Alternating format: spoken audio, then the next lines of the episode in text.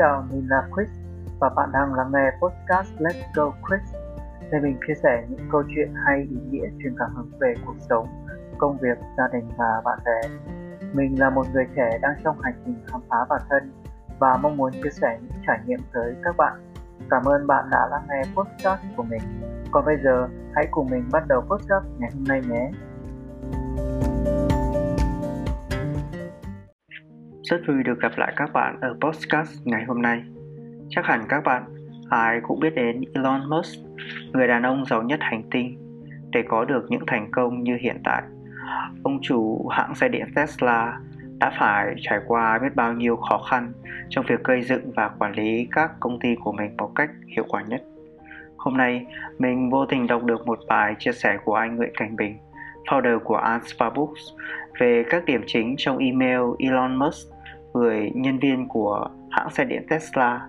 Hy vọng nó sẽ giúp bạn có được những cuộc họp hiệu quả hơn trong tương lai.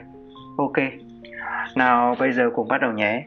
Thứ nhất, đừng tổ chức các cuộc họp lớn, chỉ lãng phí thời gian và công sức. Nếu chúng không khuyến khích sự tranh luận từ các thành viên, mọi người thường có xu hướng thận trọng hơn là cởi mở. Và khi không có đủ thời gian cho tất cả mọi người cùng đóng góp ý kiến, đừng tổ chức các cuộc họp lớn trừ khi nó chắc chắn mang đến giá trị cho tất cả mọi người. Thứ hai, hãy rời khỏi cuộc họp nếu bạn thấy không có đóng góp gì. Nếu một cuộc họp không yêu cầu bạn nêu ý kiến, đóng góp giá trị và ra quyết định thì sự hiện diện của bạn là vô ích. Rời khỏi cuộc họp không phải là bất lịch sự nhưng sẽ rất bất lịch sự nếu lãng phí thời gian của người khác. 3. Đừng để ý đến cấp bậc, hãy trao đổi trực tiếp với đồng nghiệp không phải là thông qua người giám sát hoặc quản lý, những người giao tiếp nhanh chóng sẽ ra những quyết định nhanh chóng. Quyết định nhanh sẽ tương đương với lợi thế cạnh tranh. Thứ tư, hãy giao tiếp rõ ràng. Đừng cố tỏ ra thông minh, tránh dùng những thuật ngữ khó hiểu và vô nghĩa khiến cho việc trao đổi bị chậm lại.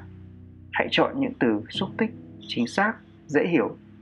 Đừng cố tỏ ra thông minh. Thứ năm hãy bỏ những cuộc họp thường xuyên, không có gì lãng phí thời gian của mọi người hơn điều này. Hãy sử dụng các cuộc họp để hợp tác, đối diện với vấn đề, giải quyết các vấn đề cấp bách.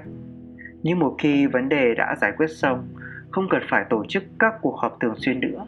Bạn có thể giải quyết hầu hết các vấn đề mà không cần họp. Thay vào đó, hãy gửi một tin nhắn, gửi một email giao tiếp thông qua các phần mềm như discord hay là Slack. Đây là các phần mềm chuyên quản lý công việc.